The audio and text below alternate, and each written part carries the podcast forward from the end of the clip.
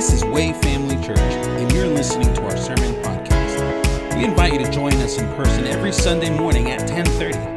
We meet at Lawford Middle School in Tucson, Arizona. For more information about who we are, upcoming events, or if you'd like to connect, visit us online at www.wayfamily.church.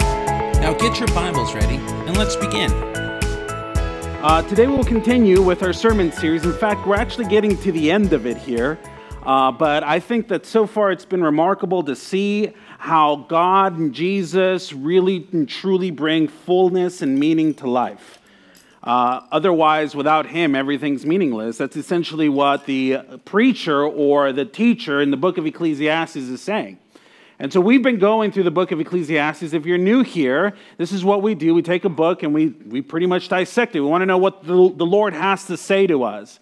And so far, it's been a tremendous blessing to see that truly, to find purpose in life, we need to find Jesus. And Jesus makes that change in our hearts and our lives uh, that make it fulfilling. Otherwise, what are we doing? Right? Now, to be able to walk in the fullness of life according to Jesus, we need to have wisdom. A couple of Sundays ago, we talked about wisdom in a meaningless world. We need to know how to interact with people. We need to know how to do life according to God's will. We need to know what wisdom is, and we learned that Jesus himself is wisdom. Jesus is the embodiment of wisdom. When he walked in this world, he walked in a way that was perfectly wise. And so, what a beautiful example that we have in Christ himself. And so, today, you know, we continue in that stream of thought wisdom. What wisdom do I need? What kind of practical advice does the Koheleth or the teacher, the preacher, have for us today? After all, this right here is, is a resource for us to be able to grow, to be trained up in the wisdom of God. And so we kind of continue in that stream, look into wisdom according to, when it comes to regard, in regards to, excuse me, dealing with people who are in authority. Now, I think this is entirely relevant for us today. Because today, if we zoom out and we look at society as a whole, specifically here in the West, it seems that people just in general have a problem with authority. People in general, in general have grown to become accustomed to opposing those who are in positions of authority. Now, I'm going to be honest with you. I thought, I think I'm going to fly over this chapter. But as I was digging into it, the Lord truly was ministering to my heart. And He said, No, you're actually going to spend more time in this chapter. And so that's what we're going to do today. We're going to look in, into wisdom, practical wisdom, in how to deal with those who are in positions of authority or governing authorities, civil authorities. It's important for us today because how we deal with those who are in authority really, really pivots the direction that life goes. And I'll, I'll expound more, but let me ask you this. Let me ask you, just think about it with your personal experience in heart. Have you ever ever been in a situation where you wondered about certain things that have happened in life where you feel like it could have gone much differently? You could have said, man, if only I exercised a little bit of wisdom there, life really could have turned for the better and rather than the worse, right? I think that we all have come to those forks in the road where we have to really stop, slow down, and consider what's going on according to the wisdom of God. Because I think too often I'll be the first to raise my hand to say, I'm guilty of not thinking through things. And so what I do is I just move according to my emotion, to my feeling, or to my personal ambition and desire without considering wisdom. Now, I think we've all been there. This is why this is important because if we consider life as a whole, much of where we are and who we are is determined by the decisions that we've made. And so I think it's God's grace to us that He speaks to us so that we can continue life wiser, smarter, you know, according to God's will. So let's uh, bow our heads and open up with a word of prayer, and then I'll dive into this passage. Lord, thank you, Father, for this time together. Lord, we do pray that you would speak to us, that you would help us understand the words of the preacher here, Lord Jesus. We know that these are inspired by you, Father. We ask that you would help us see, Lord, Father, in a way that's transforming to our lives. Lord, may today be changing for us, equipping for us, that we would continue to be able to shine a light in this world, that people may see you and that we would be able to reflect you in a way that justifies who you are truly. So, Lord, speak to us, equip us, help us, Lord, convict us where we need to be convicted. And And we live for you. And we ask that you would make a huge difference through our lives. In Jesus' name, amen. And so we wonder about these forks in the road, right? And I think that we've all witnessed situations where things could have been better if only we practiced a little bit of wisdom. Uh, a little wisdom goes a long way, yes? But a lack of wisdom also goes a long way. In fact, there's a word for that. It's called foolishness. It also goes a long way, unfortunately, a wrong way, a, a, a, way that is full of challenges and consequences, terrible consequences. Now, you've probably seen episodes on TV or on YouTube, whatever it is that you watch, like Undercover Boss. Uh, those are pretty fascinating to me because little does the employee know that they're dealing with their direct supervisor or someone in authority, right? And so you've seen how these people, these employees, just complain about work, or they complain about customers, or they complain about the service that they're providing without knowing who that they're actually talking about or who they're talking to.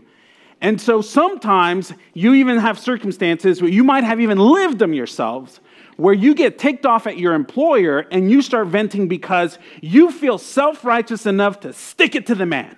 And that's really the message that we get a lot as, as just Americans and people in this society. We stick it to them, we tell them how we feel, we, we rise and we, what's the word I'm looking, revolt, right?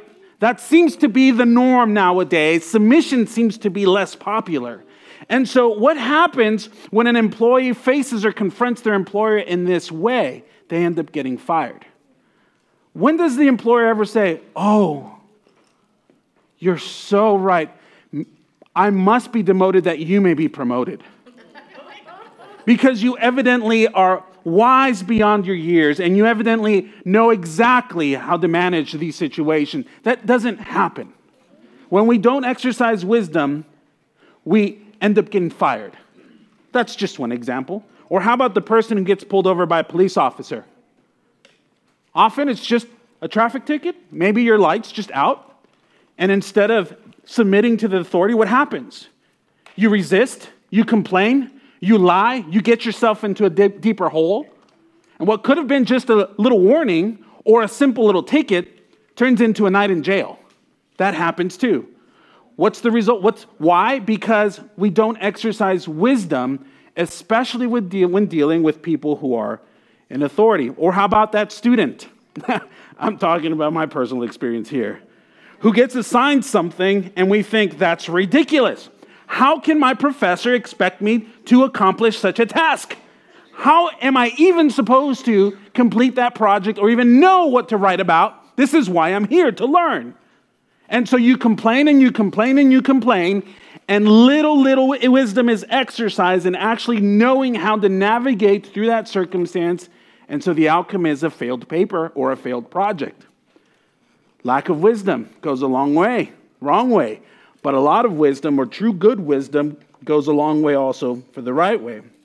Now, I'm sure that you guys can think of other scenarios or situations where lack of wisdom turned a scenario from bad to worse, or even from worse to an epic circumstance that's just awful.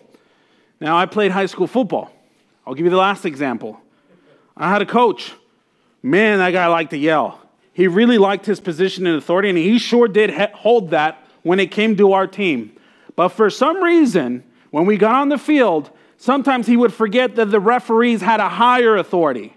And so, if anything happened, he would complain to the degree where he's in their faces and he's yelling at them, telling them how wrong they are and how right he is and how they don't have the ability to do that. And I promise you, there were several circumstances, several situations where our coach was expelled from the game, he was ejected from the game. So, do you see, like, sometimes the way that we respond really determines what's going to happen thereafter? You know? And so, this is, I think, the grace of God to give us the wisdom to be helped by this, you know, to be able to know how to navigate life so that we are wise. Because responding according to our emotions, according to our feelings, that doesn't help. But responding according to wisdom is extremely helpful. Now, hindsight 2020, right? We say, man, if only I did it the other way around. Man, if only I just stopped and I thought about it. If only I exercised a little bit of wisdom and then realize wisdom truly is important. I need to get wise. I really need to grow up and I need to get wise. It's so important.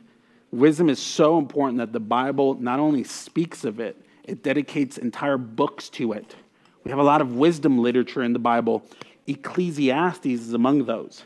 And so today, what we want to do is look through chapter 8, which is specifically wise insights in regards to how to deal with authority, how to respond with people in authority, because how we do this can actually set us up for failure for success. Not just in man's eyes, but in the Lord's eyes. And that's ultimately the most important thing we can do is live for the Lord. Now, before I really dive into this, I want to make something clear. Wise insights or wise sayings are not promises. So if you read the, prom- the Proverbs, those are all wise insights and sayings. They're not necessarily promises, they're principles. Because we can't always control the outcome of things. You know, you may act wisely in something, but the person who's responding to you may act foolishly. And so we can't always guarantee that a positive outcome will come when we exercise wisdom. But we can guarantee that when you exercise wisdom, you're likely to have positive outcomes. So the principles here is, is really what we're focusing on. Meaning that there are limitations to wisdom. And, we, and a wise person will know this. A wise person will know that there are limitations to wisdom. And so let's take a look to Ecclesi- and take a close look at Ecclesiastes chapter 8. It says this, read along with me. Who is like the wise? And who knows the interpretation of a thing? A man's wisdom makes his face shine, and the hardness of his face is changed. I say, keep the king's command because of God's oath to him. Be not hasty to go from his presence. Do not take your stand in an evil cause, for he does whatever he pleases. For the word of the king is supreme, and who may say to him, What are you doing? Whoever keeps the command will know no evil thing, and the wise heart will know the proper time and the just way. For there is a time and a way for everything, although man's trouble lies heavy on him. For he does not know what will be, for who can tell him what will be? No man has power to retain the spirit or power over the day of death. There is no discharge from war, nor will wickedness deliver those who are given to it. All this I observed while applying my heart to all that is done under the sun, when man had power over man to his hurt. Then I saw the wicked buried they used to go in and out of the holy place, and they were praised in the city where they had done such things. This also is vanity, because the sentence against an evil deed is not executed speedily. The heart of the children of man is fully set to do evil.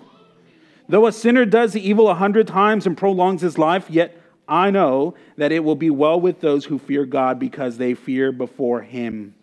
But it will not be well with the wicked, neither will he prolong his days like a shadow, because he does not fear before God. There's a vanity that takes place on earth, that there, is a, there are righteous people to whom it happens according to the deeds of wicked, and there are wicked people to whom it happens according to the deeds of the righteous. I said that this also is vanity. And I commend joy, for man has nothing better under the sun to eat and drink and be joyful, for this will go with him in his toil through the days of his life that God has given him under the sun. When I applied my heart to know wisdom and to see the busy or the business that is done on earth, how neither day nor night do one's eyes see sleep, then I saw all the work of God, that man cannot find out the work that is done under the sun. However much man may toil in seeking, he will not find it out. Even though a wise man claims to know, he cannot find it out. Wow. Now, if you felt like, I don't know what just happened right now, I went, I read that, and uh, you know, I'm gonna be quite transparent with you. I had to read this. It was about the eighth time that it started to make sense to me. was, what is going on here? Which is why I kind of wanted to cruise right over it. But no, there's a lot here that we need to unpack. And so today's sermon title is knowing wisdom and its limitations, because a wise person will know its limitations. And this is key in knowing how to live a meaningful life in a meaningless world. So, continue with that stream of thought. Now, the Koheleth, which is the preacher, that's the Hebrew word for the preacher, the teacher, addresses the importance of wisdom and also makes mention to the fact that there are limitations to wisdom, to being a wise person. And to be aware of these limitations, obviously, it's a good thing. So, what we're going to try to do is unpack that. And so, Solomon, who is the Qoheleth, the teacher, the preacher, he, this guy, you think about who he is. This is a man who knows authority, not just as someone who was subject to it because he was the son of a king at one point, but he also someone who held authority.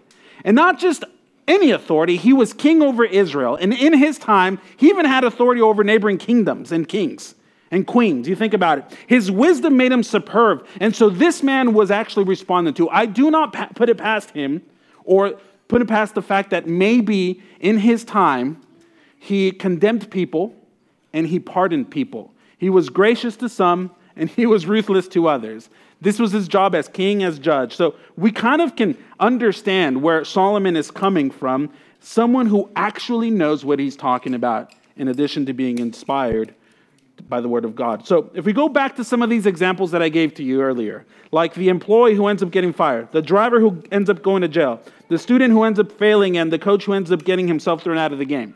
If we think about those moments, those forks in the road, if we consider these scenarios and if we look deeper into our circumstances where things have from bad to worse, I think that we could all conclude that much of it is a matter of how we respond to those who are in authority. Yes? So, how should we respond to authority in a wise way? Well, today the preacher provides a lot of practical instruction, six in particular. But before we get into it, I want to start with the basis of the instruction. I want to look at, okay, what's going on here? What's he really provoking us to think about? Look at the basis for instruction. He asks in verse 1 Who is like the wise and who knows the interpretation of a thing? That's a rhetorical question there. It's meant to provoke you to think. In other words, who is blessed as the wise man? Are you? Are you like a wise man? Are you like a wise man? Are you do you know the explanation of all things? Let's ask ourselves, I'll be the first to say, I have no idea what's going on in my life half the time. You know, and here I am trying to be as wise as I can. That simply is not me. You know, this is a challenge. This is, is good for us to think about because sometimes we think we have it all together. We think that we're beyond learning. We think that we're beyond uh, being subjected to authorities or to any kind of discipline, let's say. The, the straightforward answer is no one, really. No one here. And so it goes on and says, A man's wisdom makes his face shine, and the hardness of his face is changed. In other words, a person's wisdom or folly, to the contrary, is actually evident in a person's life. I hate to break it to you, but people have already determined whether you're generally wise or generally foolish, just based on how you behave and how you respond to people and how you respond just in general. It doesn't take too long for you to kind of determine that from a person. And that's how we evaluate whether or not, hey, I want to be friends with that person or I don't. I need to stay away from that individual because they exercise foolishness above wisdom. Because it shows. It's evident in our faces, it's evident in the life of a person. In wisdom, stubborn arrogance is overcome. If you don't have wisdom, you probably deal a lot with stubbornness and arrogance, and it shows. No one's hiding that. And so let me give you just an example of what that looks like and the fact that it truly is evident in the life of a person. Take Daniel, for example. Daniel, uh, along with three other men, we know them as Shadrach, Meshach, and Abednego, they were thrown into the fiery furnace. Remember those stories, right? In chapter one, before that story develops, they're actually brought, they're exiled from their homeland, Israel, into Babylon, and there was something about those guys the Babylonians noticed that there was something different about those young men. So much so that special training and instruction was provided for them because there was something different about them, which means they could just see it. They could just see the way that these guys responded to everything, right? There was something noble, something good. And then what happens is they bring them all of these food that would essentially defile them, and Daniel, Shadrach, Meshach, and Abednego would not have anything of it because their commitment was primarily to the Lord, which is awesome that they're able to do this. And so the king's eunuch brings them food. And they said, No, no, no, no. In fact, look at Daniel's response. He challenges the eunuch who's in charge of them in this way. And he says this in Daniel chapter 1, 12 through 13 Test your servants for 10 days. Let us be given vegetables to eat and water to drink. Then let our appearances and the appearances of the youths who eat the king's food be observed by you and deal with your servants according to what you see. What a challenge. He's challenged them to observe them, to see them, to see that they know what they're talking about, what they're doing. They're not just being rebellious, they're exercising wisdom. And what did the eunuch see? Well, these guys were legit. These guys were actually, they knew what they were talking about. They knew that they were committed and they had good reasons for it. And it was so evident in their lives. In fact, while I was preparing for this, I came across something that I, I just need to share with you because to me it was like, wow, this is amazing. And so I want to share with you uh, what a prominent atheist named Matthew Parris wrote in an essay back in 2008 about a strange phenomenon that he had observed while visiting old friends in Africa. Now, he's originally from South Africa, and so he went and visited some friends that he knew from his childhood. And he eventually goes on to serve in Parliament for the United Kingdom. And this is a prominent man, but he's clearly atheist. In fact, as an atheist, he says, I truly believe Africa needs God. What? That you think about that, that makes no sense. How can an atheist truly believe that Africa needs God?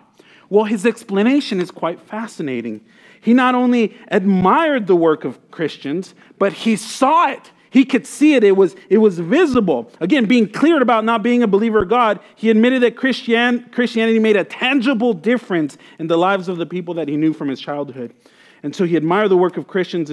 He admired that they went and they helped the poor. He admired that they went and they, they helped the sick, but he also liked the way that they looked.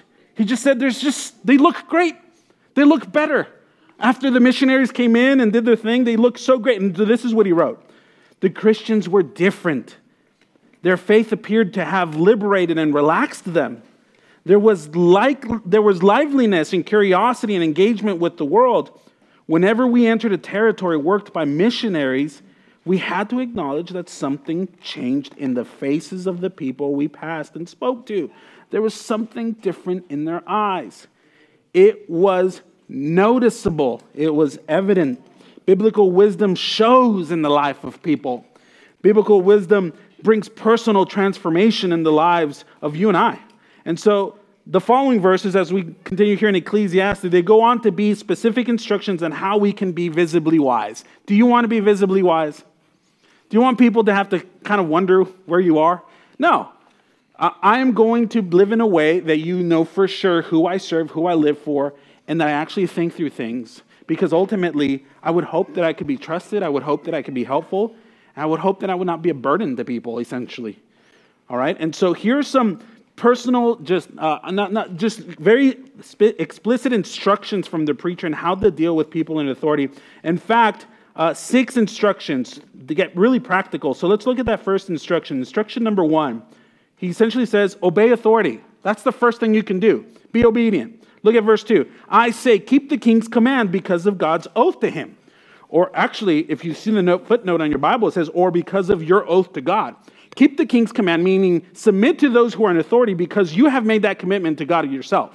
Because if you submit to God, you're going to submit those who are in authority. We exercise wisdom when we submit to those in authority because God has called us to do that. Jesus says in Luke chapter 20, 25, to render to Caesar what is the, that of Caesar's, and to, and to God the things that are God's. And then Paul, if you have read the New Testament, many times talks about how important it is to submit to our authorities. In Romans 13, 1 through 2, he says, Let every person be subject to governing authorities, for there is no authority except from God, and those that exist have been instituted by God. Look at this.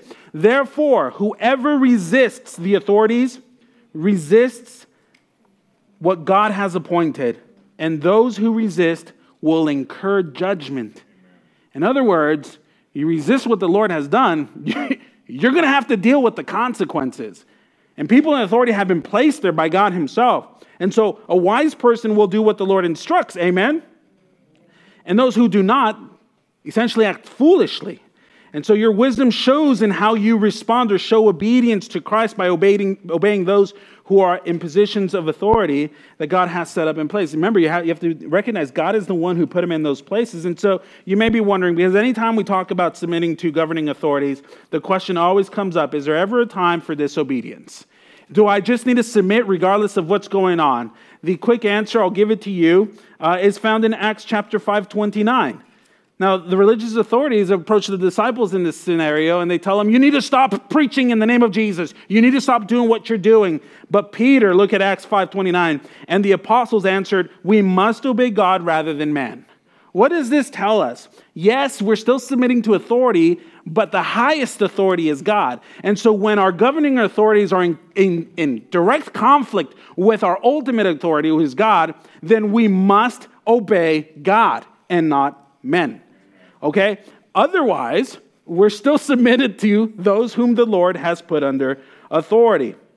And so when those moments come, where we do have to be disobedient because whoever's leading is directly rebelling against the Lord or his will, we have to do it. We have to, let's say, disobey in a way where we're still obedient to God. Because here's the problem that I think many of us have we say, no, that leader's not acting according to God's way. And so what we do is we respond in a way that's disobedient to God. We think that we're being obedient to God, but instead of being loving, we're hateful. Instead of being humble, we're prideful. Instead of being, uh, uh, uh, uh instead of turning the other cheek, we are insulting and we are offensive.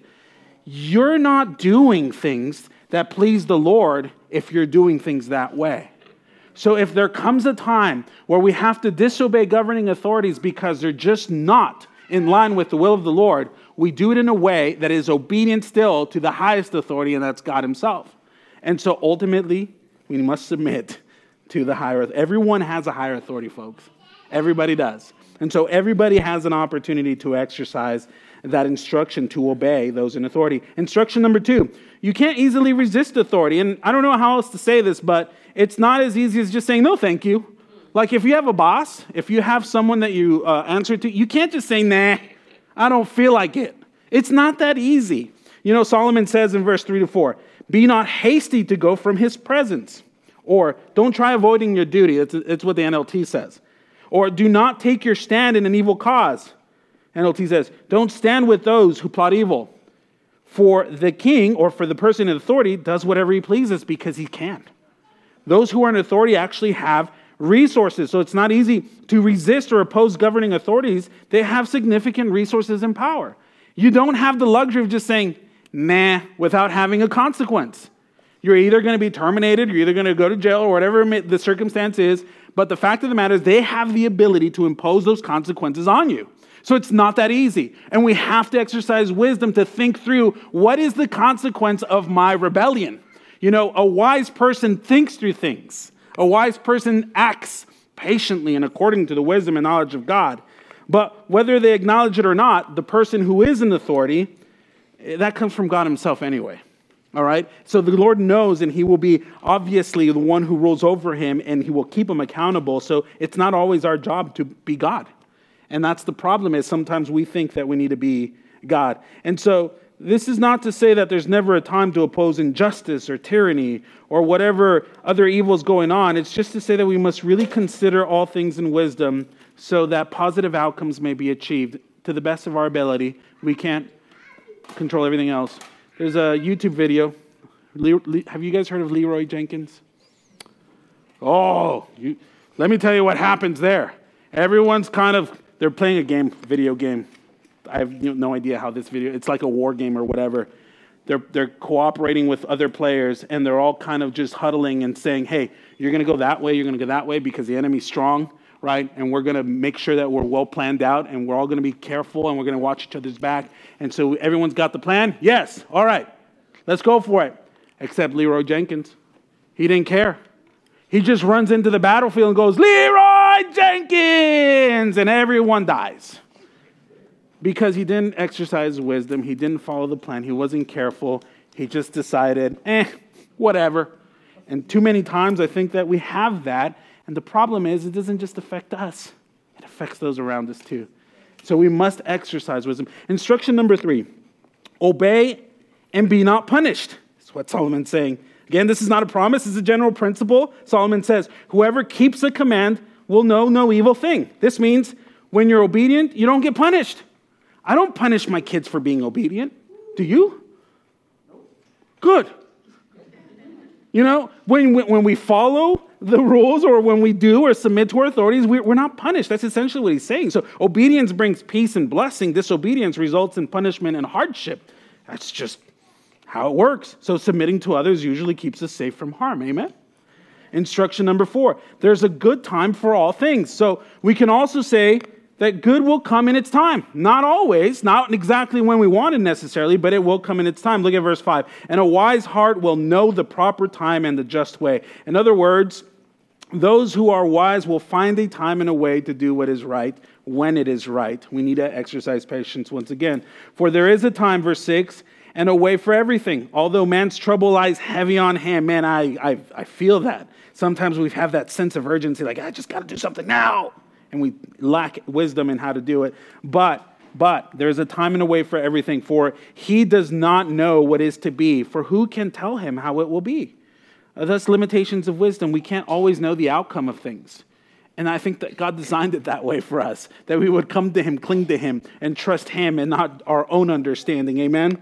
Verse 8 No man has the power to retain the Spirit or the power over the day of death. You know, only Jesus has that power he took on flesh and he gave up his spirit and he took it back up again. Other than him, no man has that power, only Christ. So there is no discharge from war, nor wickedness deliver those who are given to it. All this I observed while applying my heart to all that is done under the sun, when man had power over man to his hurt. Simply put, a wise person knows that God is in control and that he will judge every matter in his time and it's fine. You don't have to carry that burden yourself. And so, when a wise person is oppressed by injustices, instead of lashing out against them, he or she can bear it because of the understanding that God is in control and that he will set things right in his time. Now, the next few verses are actually reasons as to why it's okay to endure injustices. And, and there's sometimes, sometimes injustices are exercised by those who are in authority. So here's the fifth instructions. We'll kind of explain that. Patiently endure, and you will do well. Patiently endure, and you will do well.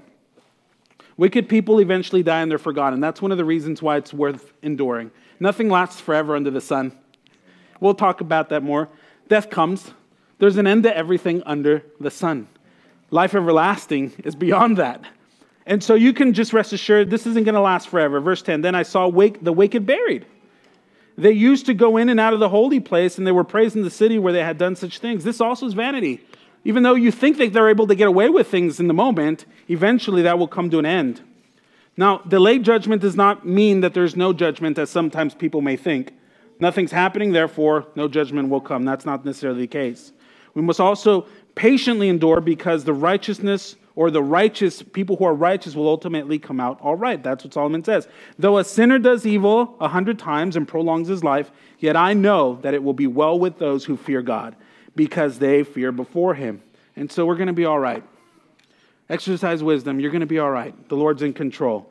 And then the other reason why we need to endure is because the wicked will be dealt, dealt with appropriately.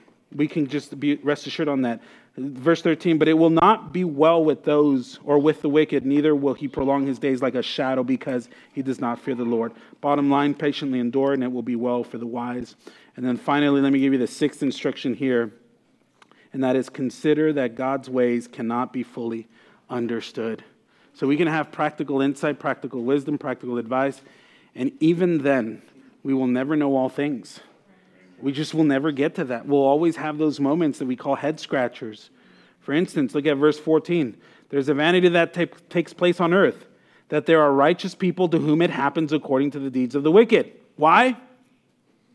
A lot of people wonder that, right? And there are wicked people to whom it happens according to the deeds of the righteous. I said that this is also vanity. As my friend Justin Rena would say, What? No Nintendo. I don't understand this. Why do bad things happen to good people? Why do good people have to deal with such terrible things? This doesn't make sense. You know, it's that question that, that, that the ancient questions like, why is life so upside down? If God is good, why do bad things happen?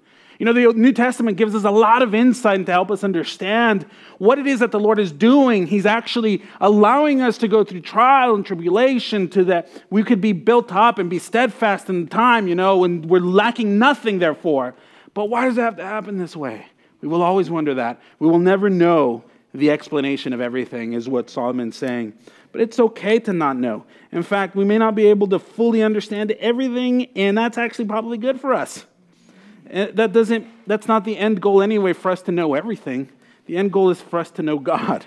And so he goes on to say in verse 15, I command joy. Like this is this is good. Pay attention to this one. Solomon says, I command joy, for man has nothing better under the sun but to eat and drink and be joyful. What comes to mind when you read that passage? Just ponder it. What comes to mind? There's nothing better than to eat, drink, and be joyful. You know, I'm reminded of the Lord's Supper. When I read that, I thought, how is eating? Oh, Jesus in Matthew 26, 26, he says, Now as they were eating, this the night that he was betrayed, Jesus says this He took bread, and after blessing, he broke it and he take it to his disciples, and he says, Take, eat. This is my body. And then he took the cup, and we had given things. He gave it to them, saying, Drink, eat, drink of it, all of you, for this is my blood of the covenant which is poured out for many for the forgiveness of sins. Solomon, did you know what you were saying? Truly, there's nothing better than to take of Christ and to be joyful. There truly is nothing better under the sun in this life but to, be, receive that gift that comes from Christ Himself, that we would be forgiven, that we would be given new life. This is amazing, folks. You know, this is the only way that we would truly be satisfied in this world is when we have taken of the flesh and the blood of Christ. That's when we're living. Now we're living. Now we don't have to worry about knowing everything. Now we don't have to worry about really having a grip on everything, but rather we can trust Christ in everything that He does. Oh, indeed, what great joy. Man, there truly truly is nothing better under the sun but to eat and drink and be joyful. Wow. It, that just hit me, and I had to share that with you guys. It's like, Solomon, how? Wow, this, you must be inspired by the Lord here. Now, Jesus, because of Jesus, we're justified and we're given new life. We're given a hope. We're given a future. We're saved on, onto his glory, and I'm totally fine with not understanding everything else. Just, just give me Jesus. You know what I mean?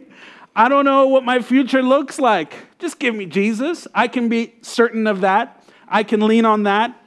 And when I, when I interact with anybody, especially those in government authorities, I am going to submit and I'm going to be obedient for the glory of God and not mine.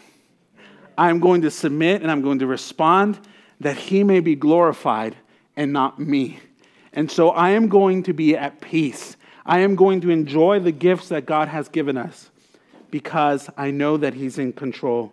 So, 1 Corinthians 10:31 whatever you eat and drink or whatever you do, do it all for the glory of God. So if you're going to be disobedient, do it for the glory of God. Ooh, that's going to require you to think very deeply. If you're going to be obedient, do it for the glory of God. If you're going to eat, drink, do it for the glory of God. If you're going to go somewhere, stay here, go there, do it for the glory of God. This is true wisdom because wisdom, once again, it's not a concept, it's not an idea, it's a person, it's Christ. Amen? Amen? That's wisdom. That's what the Bible tells us, that he is even bigger and wiser than Solomon. And so I'll leave you with a couple of takeaways. So, whether uh, the first takeaway, use wisdom for the glory of God. That's our, that's our homework today. I'm going to think about things for the glory of God, and I'm going to respond to life and to people in authority for the glory of God. Takeaway number two wisdom is evident in the life of the wise. Okay? You can see it because to be wise is to have Jesus. If you have Jesus, it should show. It should show. You know, Jesus changes everything, especially how we respond to others. We could be like Daniel, like Shadrach, Meshach, and Abednego. There's something different about you. What is it? That should be us. That should be every believer because Jesus changes everything. And so I'm going to finish this, this, this, this passage here, but just see, we, it's okay. We can be at peace. Solomon says, When I applied my heart to know wisdom and to see the business that is done under the earth, how neither day or night do one's eyes sleep, then I saw the work of God, that man cannot find out the work that is done under the sun. However much a man may toil in seeking, he He will not find it out, even though a wise man claims to know, he cannot find it out. Lean on Christ. That's what you need. Amen. Because then you've got it all. Amen? Amen? Let's pray. Lord, thank you for your word. Lord, I pray that you would just help us understand this in a way that we could really live it out, that wisdom would show upon us, that our face would shine, Father, from your presence, as it did with those of old. Lord, help us just be difference makers in this world, but that difference needs to start within us. Well, thank you for your word. I just pray that you would continue to minister to us as we go on, Father. We love you. We praise you. In Jesus' mighty name we pray. Amen.